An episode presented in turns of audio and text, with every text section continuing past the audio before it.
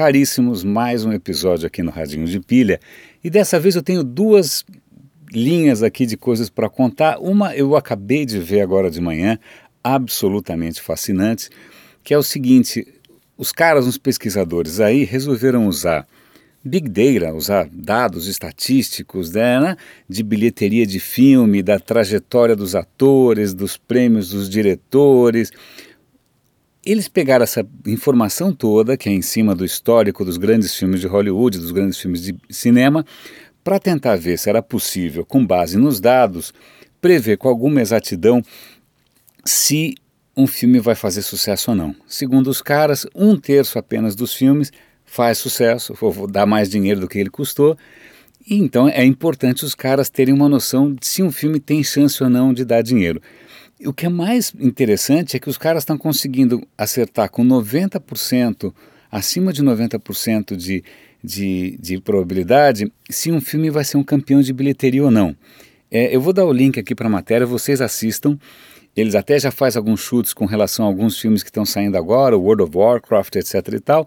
Vale a pena dar uma olhada, mas o que é mais interessante para mim, e eles não, não pensam muito, não, não, não tocam muito nesse assunto, é o seguinte: se é possível para uma inteligência artificial, um algoritmo, seja o que for, um robô, prever se um determinado filme, a partir daqueles atores, a partir daquela equipe, a partir daquele diretor, etc e tal, vai fazer sucesso ou não? Bom, primeiro, coitado do cara que tinha esse emprego, vai perder porque não tem como o robô vai acertar melhor. O pior é que será que isso não vai trazer mais coisa enlatada, mais coisa previsível, mais do mesmo sempre? Porque quando você se baseia no passado para entender o que vai acontecer, ou seja, quando está extrapolando o passado, você corre o risco de perder de vista qualquer imprevisto, inovação, surpresa. Então imagina, um coitado de um ator que por acaso robô achou que o cara é um pé frio, o cara vai ter que se matar, porque ele nunca mais vai poder dar uma reviravolta. Então essa é a primeira coisa. Assistam lá, muito bacaninha, é um vídeo curtinho, eu vou colocar o link aqui. Bom, agora para outra ideia que eu, que eu já estava de uma certa maneira amadurecendo, que é a seguinte: é, a BBC, junto com o Museu Britânico, é, eles fizeram um projeto extremamente interessante. Eu vou dar o link. Isso é um projeto para vocês se perderem para o resto da vida e, né, e agradecerem daqui a cinco anos, que chama A História do Mundo em 100 Objetos. Eles escolheram 100 objetos do acervo do Museu Britânico e resolveram criar conteúdo para explicar a importância daquilo. Mas que tipo de conteúdo? Bom, em primeiro lugar, um livro. Eu tenho um livro, é espetacular. Né? O, o, primeiro objeto que eles pegam, acho que é uma pedra lascada, o que é super emocionante, porque é como começa a trajetória humana de criação, etc. E, e aí tinha, tem um site muito bacana, vou dar link para o site também. Eles tinham um podcast, mais ou menos como esse que a gente tem aqui, também extremamente bem produzido. Cara, é a aventura humana em 100 objetos, puta, um puta conteúdo legal. E eu lembro que eu fui ouvindo os episódios na sequência certa, né, na sequência histórica, e eles cobriram tudo, Ásia, África, né? Aí quando foi chegando perto do final, eles foram chegando perto de coisas que eu vi. Por exemplo, um dos últimos episódios é o cartão de crédito. E eu fiquei pensando, qual vai ser o último episódio? Qual vai ser o último objeto né, que eles vão achar que representa os desafios futuros. E, para minha surpresa, foi uma lanterna xing-ling plástico, uma coisa meio barata assim, mas que era o seguinte: era uma lanterna de LED, não esqueçamos o LED, é, deu prêmio Nobel para aquele japonês lá, é, mas que ela era alimentada por energia solar. A ideia é a seguinte: na África, as crianças não conseguem estudar direito à noite porque não tem eletricidade. Ou o cara queima querosene ou queima vela, é uma desgraça. Então a ideia é a seguinte: você deixa a lanterna carregando durante o dia, convenhamos que sol na África não falta, de noite você tem energia limpa e gratuita. Bárbaro, bárbaro. Eu estou falando essa história toda por causa de energia que todos nós aqui temos acesso fácil, exceto quando o tema é celular, quando o tema é bateria. Então eu vou dar link aqui para várias tecnologias diversas algumas mais é, bizarras, outras nem tanto, que prometem resolver de uma maneira ou de outra a vida das baterias das nossas traquitanas, não só dos celulares. Por exemplo, é, eu lembro que uma vez eu, eu fiquei super feliz por divulgar, uma, uma, bateria que você praticamente dá corda. Você prrr, tem uma alavanquinha, você dá corda e a bateria carrega. Aí um amigo meu falou: Porra, mas que, que coisa inútil. Eu falei, cara, depende. Se você vai para o fim do mundo, para o meio do deserto, onde não tem nada, se você puder carregar na mão, tá ótimo. Então eu vou dar um link para isso daqui. Eu estou dando um link também por uma tecnologia que chegou a ser empolgante, que era a história da célula de combustível, que não era nada mais, nada menos do que usar um celular movido a álcool ou a fluido de isqueiro.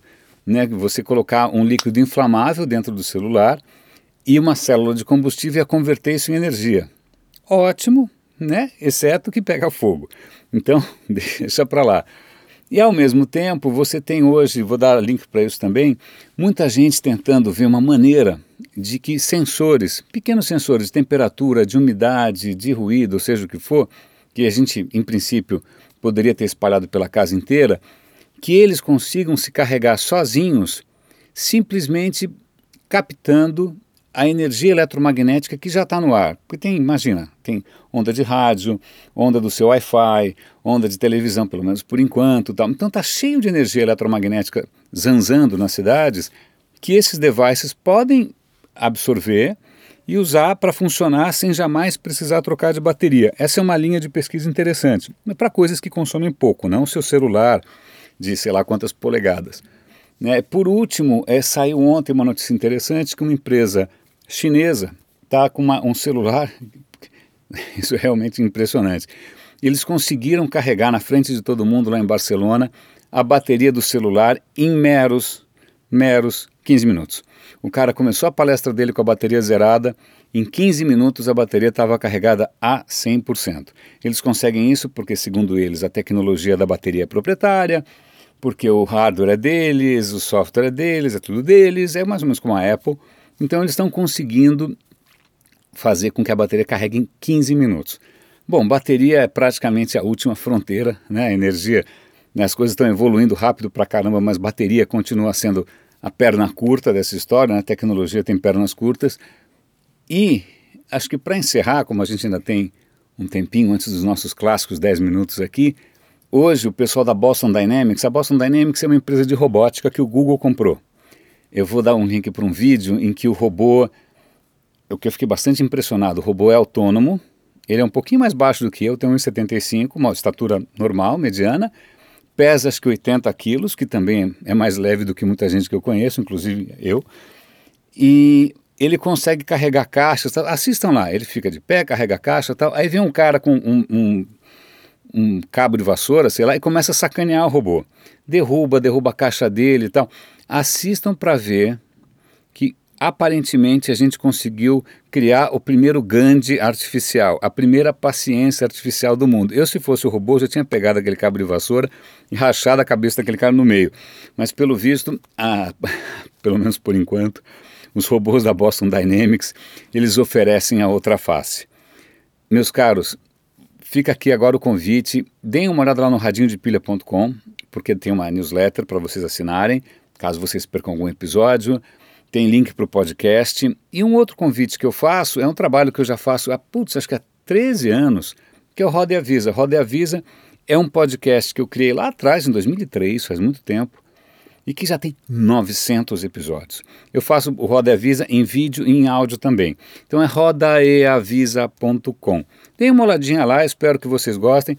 Ali eu me permito ser um pouquinho mais mais irreverente, um pouquinho mais provocativo, um pouquinho mais é, ousado. Dê uma olhada lá, rodeavisa.com. Meus caros, grande abraço e até amanhã.